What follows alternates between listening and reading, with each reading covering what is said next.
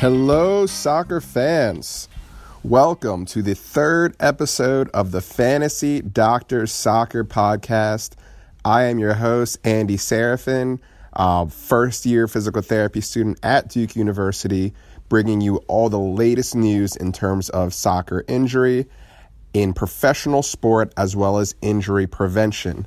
And here at the Fantasy Doctors, we use our expertise in the world of sports as well as medicine to bring you the most up-to-date injury news. We have a lot to talk about today. We have James McCarthy with a broken leg that he so gruesomely suffered the other day. Manchester United as well as Manchester City, both news coming out of both of those clubs. But I want to start with this. I want to start with Arsenal. Great news coming out of London today. Santi Cazorla is back walking again. He's out of crutches for the first time in almost 6-7 months. And I want to tell you guys a little bit about his injury history and everything that's happening with his ankle. So this all started in 2016. In November of 2016, Santi Cazorla was subbed out of a game, and it was thought that he had a very, very minor Achilles injury. Now, this injury caused the Achilles tendon to become inflamed, and the tendon in the back of his leg, which is the Achilles, was consistently sliding up and down his ankle. Now, this led to more and more inflammation, and I believe that he had a bone spur on the back of his tibia, which caused the entire tendon to become increasingly irritated.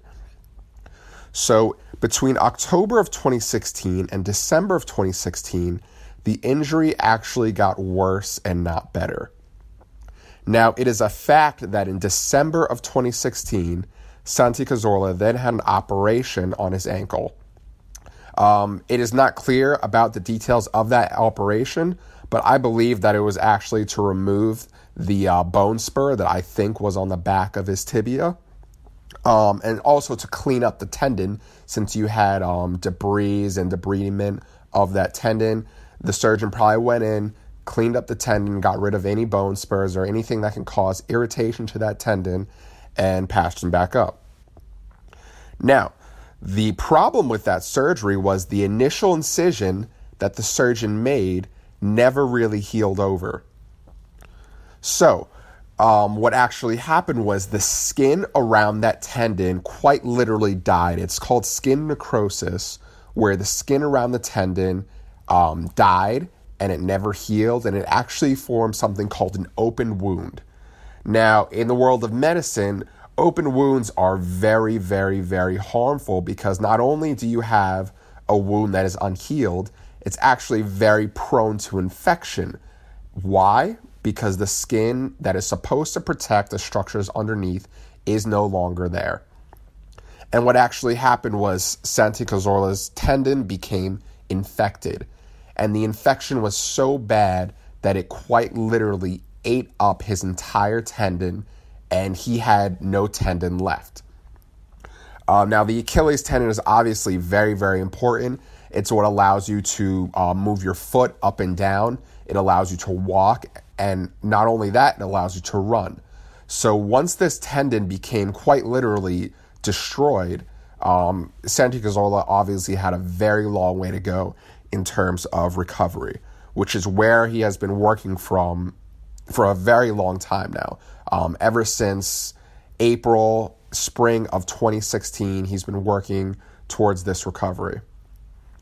Now, Santi Cazorla was actually training most of this past summer, the summer of 2017, and in November, he actually had another surgery on this tendon.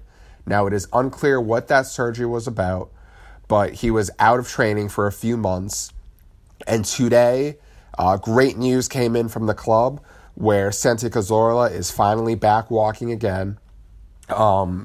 He's still quite a ways from playing again. He's going to have to undergo very aggressive cardiopulmonary rehab to get him back into soccer shape. And he's also going to have to get strength back into his Achilles tendon, and his whole gastroc and soleus muscle group. So I am predicting that he'll probably be working back into match fitness towards April and May, which will put him at a great time to really take the summer off, get back into match shape, and join the rest of the Arsenal squad for summer training after the World Cup. So great news out of Arsenal, but not so good news coming out of Everton this past weekend, where James McCarthy tragically broke his entire lower leg, both his tibia and fibula. And Rondon of West Brom, who was actually somewhat the cause of this injury, Rondon was actually going in for a shot on the ball, and James McCarthy tried to go in with a late tackle to stop him. And it just so tragically happened that McCarthy kind of put his leg in the wrong spot. And when Rondon went to strike the ball, he went through the back of McCarthy's leg and it broke. And this is, unfortunately, it is part of the game. Soccer is a contact sport. Rondon obviously had no bad intentions to cause this injury. He was actually seen crying furiously in tears after this injury. He's the one that kind of stopped the game and called the ref over to make sure they got the medical attention that he needed. So prayers up to James McCarthy. There's obviously several structures that were damaged. Both his tibia and fibula were both broken. But there are several muscle groups around that as well that may or may not have been damaged depending on the severity of the fracture. So prayers up to James McCarthy. Hope he comes back soon. And hopefully he'll be back in action sometime soon. Going over to Manchester City, Gabriel Jesus, he suffered a MCL sprain going in for a ball about 2-3 weeks ago. He should be back sometime soon, definitely before the start of Champions League play in February. But I just want to give him some credit because I saw the most ridiculous training video of him on Instagram the other day. He was actually, because of his MCL injury, he can't do weight-bearing activities like running or doing the elliptical yet or anything of that sort. So he was actually doing the rowing machine. And this was very, very interesting to see because he had one leg braced up on one side of his body, and he was actually just rowing using only his arms and only his one leg that was actually fit. And I thought it was very interesting because I honestly had never seen that before. And that just goes to show that Gabriel Jesus is very dedicated. Manchester City is very lucky to have a youngster such as himself that is going to put forward the time and effort to be at his best fitness for this club. And Manchester City are very lucky to have him, and I think he's going to have a great World Cup in Brazil, with Brazil in 2018 this summer in Russia.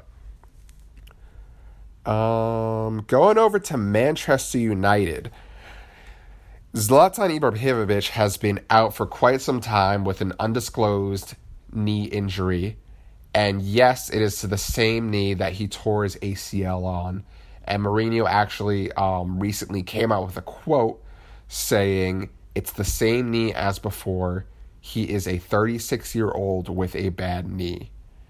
Now, I was honestly very surprised to hear this come out of Mourinho's mouth, given the fact that they have a great history together in Italy and other clubs as well, where Mourinho really put his trust in Zlatan. But with this injury coming out, and the fact that Manchester United is now paying their newest signing, Alexis Sanchez, €500,000 per week, it's going to be tough for Zlatan to come back into the match squad. You have Lukaku, who they just spent $100 million on last summer, and now you have Sanchez, who you're significantly placing your financial investments in. It's going to be very hard for someone like Zlatan to kind of force his way into the lineup, especially with youngsters such as Martial and other players as well, really proving their way into the lineup. So this is going to be a little bit of a blow to Zlatan's confidence, But it's going to be very interesting to see how his rehab comes along and where he will end up, not only at the end of this season, but during the season as well. Will we see the likes of Zlatan Ibrahimovic not even making the match squad? We will have to just wait and see. Just some more news around Europe. Barcelona is being plagued with the hamstring bug. Dembele, who has been out with a hamstring tear since September of last year, recently came back, but he recently strained the same hamstring again. So he will be out for at least 4 to 6 weeks. He should be back by the Chelsea UCL match. So looking forward to see him in action there. But along the same lines, Thomas Vermaelen also strained his hamstring, and it's going to be interesting to see how his recovery will differ from Dembele's. Now, Dembele does have a history of hamstring tears, given the fact that he just tore his biceps femoris this past September. But Vermaelen is also very injury-prone. He finally got a sustained run at Barcelona these past few games and has been playing very well. But it's going to be interesting to see how those two rehabs differ. Will they be more conservative with Vermaelen, given the fact that he has this history of hamstring injury, and given the fact that they just bought Yerry Mina coming into the Barcelona squad, who is also a center back? Going over to the other side of Spain, Sergio Ramos is finally back in training, and he seems to be match fit. He actually had a partial tear of his soleus muscle, and he is now match fit. He's ready to go back in training. On the other hand, Cristiano Ronaldo went in for a diving header, scored a very beautiful diving header the other day, but unfortunately suffered a laceration to his forehead in the process. There was actually quite a bit of blood that was seen on the replay, but it was actually reported that he had 2 to 3 stitches, and he should be match fit by the next game. Going over to Paris, PSG recently played Lyon in Le Classique in France, and both Neymar and Mbappé were both unavailable due to injury. Now, Neymar had a very minor injury and was very close to making the match squad, but was unable to make the final cut. But Mbappé actually started the match and was knocked clean off his feet by the Lyon goalkeeper. It was actually a very gruesome tackle. What happened was Mbappé was running towards the goal, running towards the ball, and the Lyon keeper came out off his line, punched the ball, and his entire body kind of just plummeted into Mbappé, and he hit headfirst onto the turf. Mbappé was actually taken off for concussion evaluation. He was subbed out, but it was recently revealed that he has little to no symptoms and he should be match fit by the next game. Good news coming out of Bayern Munich. Thiago Alcantara is finally back in training. He suffered an undisclosed injury to one of his quadriceps or hamstring muscles, a partial tear, but he is finally back in training. And the Bayern fans will be very happy to know that he will be fit most likely at the start of Champions League play again. Their star goalkeeper, Manuel Neuer, is also back in training.